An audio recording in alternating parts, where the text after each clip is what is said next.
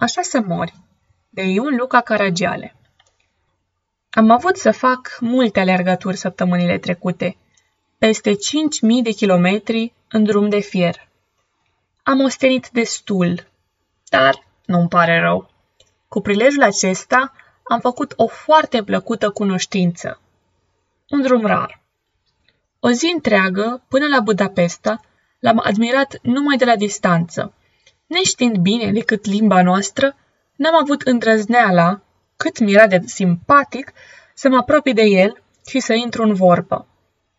L-am văzut în vagon restaurant, înconjurat de alți călători, conversând cu ei în mai multe limbi străine, nemțește, ungurește, italienește, franțuzește, un poliglot în toată puterea cuvântului. Om tânăr, cam de 30 de ani, foarte elegant, deschis la privire și la vorbă. Vesel, deștept, vioi, plin de glume și mai presus de toate, om umblat. Ceasuri întregi am stat cu urechea la conversația lui cu ceilalți călători și, din câte a putut înțelege, am rămas cu convingerea care, mai târziu, trebuia să mi se confirme cu prisos că mă aflu în fața unui om extraordinar. Acest tânăr nu numai că știa atâtea limbi, dar cunoștea de aproape și țările lor. Vorbea despre toate regiunile Europei civilizate, în lungul și în latul continentului. Cu mai mare siguranță decât aș îndrăzni eu să vorbesc despre mahalalele pe unde am copilărit. Și, după cum se vedea bine, impresiile ce le comunica erau de tot proaspete. De ieri din Germania, de alaltă ieri din Franța, de acu trei zile din Italia, un fel de pasăre călătoare care, cu o privire din înălțimi, apucă fizionomia întreaga părții globului unde și-a petrecut vara și strigă din depărtare de sus pe limba ei. Să ne mai vedem cu bine la anul. Dar nu numai atâta. Tânărul călător nu trecea prin lume ca o pasăre. Era o minte cugetătoare, înavuțită cu frumoase învățături. Știa tot ce se petrece în lumea mare și în cea mică. Vorbea în perfectă cunoștință de cauză și cu egală competență despre greva sindicalistă din Franța, despre reforma financiară a Germaniei, despre mișcarea sufragetelor din Anglaterra, despre expoziția secesioniștilor din Berlin, despre ultimele creațiuni ale lui Caruso și a lui Rostard, despre situația incomodă a sultanului detronat, ca și despre puiul de girafă fătat săptămâna trecută în grădina zoologică de la Hamburg, etc., etc. Politică, finanțe, mode, navigație fluvială, maritimă și aeriană, industrie, arte, teatre, muzică, sport, mai cu seamă sport, toate, toate erau clare și metodic așezate în această puternică minte de om și, prin urmare, la nevoie, metodic și clar expuse. Și toate astea cu o siguranță, o dezvoltură și o volubilitate încântătoare, spre uimirea tuturor ascultătorilor. Ce păcat, m-am gândit eu, că nu știu o limbă străină, să fi intrat și eu în vorbă. Câte lucruri aș fi putut afla și învăța de la un om atât de știut și de comunicativ. Dar, pe când gândeam astfel, iată că intrăm în gara la Budapesta, unde trebuie să cobor și să aștept câteva ceasuri până la plecarea trenului către București. Omul extraordinar coboară și el și dispare, spre părerea mea de rău, prin mulțime. Lung o să mi se pară drumul fără el, care m-a făcut de ieri până azi să nu bag seama cum a trecut atâta vreme. Alerg repede la controlorul vagoanelor de dormit să mă asigur din vreme de un pat de clasa a doua, dacă voi avea noroc să găsesc, fiindcă e totdeauna îmbulzeală și locurile se vând mai dinainte. Dar am noroc. Din întâmplare, în ziua aceea sunt puțini călători. Locurile sunt libere. Am să fiu singur într-un compartiment de patru paturi. Atât mai bine. Nu ai totdeauna noroc să dai peste tovarăși de drum interesanți și plăcuți. Ceasurile de așteptare au trecut foarte încet și mi s-au părut firește foarte lungi. Dar cât de încet, ceasurile tot trebuie să treacă. Și cât de lungi să fie, tot le înghite vremea pe unele după altele. Și așa, pe la două și jumătate, m-am suit în vagonul de dormit, la patul cu numărul 13. Și apoi mai spun unii și alții că 13 e număr fără noroc.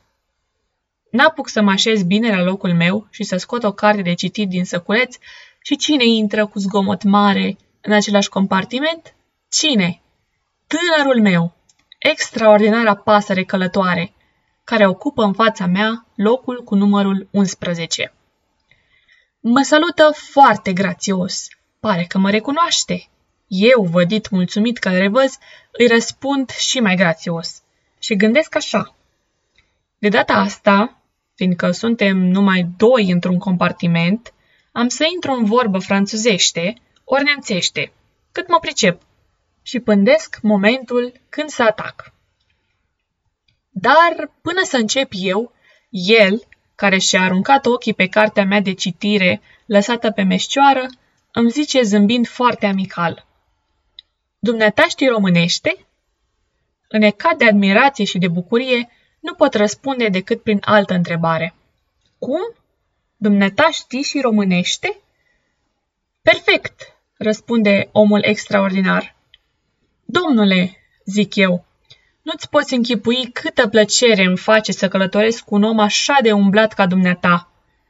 Crede-mă că tot drumul de aseară și până adineauri am regretat că nu cunosc și o limbă străină, să pot intra în conversație cu un tovarăș de călătorie, așa de spiritual și care știe atâtea. Tânărul mi-a mulțumit de compliment și din momentul acela am fost foarte bun prieteni. Cât admirație îmi inspirase în ajun, nu fusese nimica pe lângă ce trebuia să-mi inspire de acum încolo. Cum se poate un om să ia atâtea? Fenomenal! Să las că știe pe din afară toată muzica din Prințesa Dolarilor și din Văduva Veselă, cu cuvintele cupletelor, în nemțește și în românește, căci asta se poate atribui talentului și memoriei, care adesea nu dovedesc prea mult în privința inteligenței. Clar, ceea ce m-a amețit a fost cunoașterea mănunțită a împrejurărilor politice de la noi. Astfel, de la dânsul am aflat că arhiducele moștenitor al tronului Austro-Ungariei va veni să facă o vizită la curtea noastră și că vizita aceasta are o mare însemnătate politică. Că Alexandru Davila deschide la toamnă un teatru nou național în București.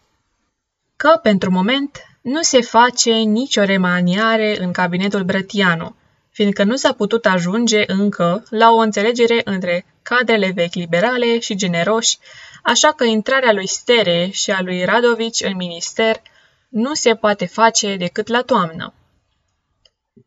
Că magaziile economatului CFR de la gara Filaret au ars până în pământ, iar pagubele se ridică la peste 3 milioane. Că bietul nostru Marion, poetul inimitabil al soacrelor, a dispărut dintre noi. Cătache Ionescu dezminte că ar fi declarat lui Costică Arion cum că i-ar conveni să mai rămână mult liberali la putere. Că recolta, dacă nu vine ploaia cât de curând, este foarte amenințată în partea de jos a României și celelalte și celelalte. Și toate aceste afirmațiuni confirmate cu așa să am noroc, așa să trăiesc, așa să te orăsc, așa să am parte de sănătate, așa să mor. După acestea, începe să cânte ceva din repertoriul lui Stachei Ciolacu, pe care îl cunoaște personal de la lăptărie, precum cunoaște personal pe toate personalitățile noastre din lumea politico-economică, financiară, artistică, etc. Dar numai pe ale noastre le cunoaște? În Paris, în Berlin, în Viena, în Milano, peste tot, pe toți îi cunoaște.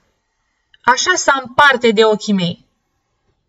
Pe urmă îmi povestește cum a ars balonul lui Zeppelin. Oi, mamă, și cum el îi spusese mai dinainte contelui care să se întâmple o nenorocire. Așa să trăiesc. Dacă nu i-am spus. Parcă nu i-am spus. Trecem, după asta, la politica românească. Lui Stere i-a spus el să nu intre până n-are o siguranță solidă, să nu pață și el cu liberalii ce a pățit tache cu conservatorii. Așa să mor, dacă nu i-am spus. Apoi, de la politică, trecem la teatru. Cea mai mare artistă dramatică, tot Sara Bernard rămâne, deși și Suzanne Depre este admirabilă. Dar creația cea mai frumoasă a Sarei nu este nici Dama cu camelii, nici Lanion, ci Free Free, rolul cel mai elegant. Așa să am bine, dacă nu i-am spus deja la Paris. De ce să nu-i spui? Parcă mi-e frică. După atâtea minuni câte am auzit, pe la unul după miezul nopții, dorind somn ușor tovarășului de călătorie, m-am culcat la locul meu, pe când el fredona încă un cuplet de operetă. A doua zi dimineața ne-am deșteptat pe teritoriul românesc. Până la București am mai auzit destule. Pe la Chitila am îndrăznit să-l întreb pe omul meu ce e de felul lui. Am aflat. E voiajor în branșa ilustrate poștale. Cu toată veselia lui, are cauze să fie trist.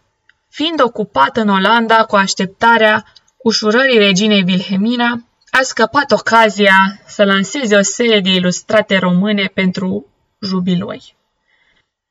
Așa să mor. Aceasta este o înregistrare Cărțiaudio.eu. Această înregistrare a fost citită cu respectarea legislației în vigoare pentru www.cărțiaudio.eu. Toate înregistrările Cărțiaudio.eu sunt ale operelor din domeniul public și anume au trecut 70 de ani de la moartea autorului. Copierea, reproducerea, multiplicarea, vânzarea, închirierea și sau difuzarea publică acestei înregistrări fără acordul scris al Cărțiaudio.eu constituie infracțiune și se pedepsește conform legislației în vigoare. Pentru noutăți, vă invităm să vizitați www.cărțiaudio.eu și vă rugăm să ne susțineți și canalul de YouTube Cărți Audio, abonându-vă la el, dându-ne like și follow. De asemenea, puteți să-i susțineți cu o donație în orice quantum pe harnicii și talentații noștri naratori voluntari, accesând paginile cu înregistrările lor de pe site-ul nostru www.cărțiaudio.eu. Naratoarea acestei înregistrări este Ilaria Narcisa Mihai din Iași, IDN 1122.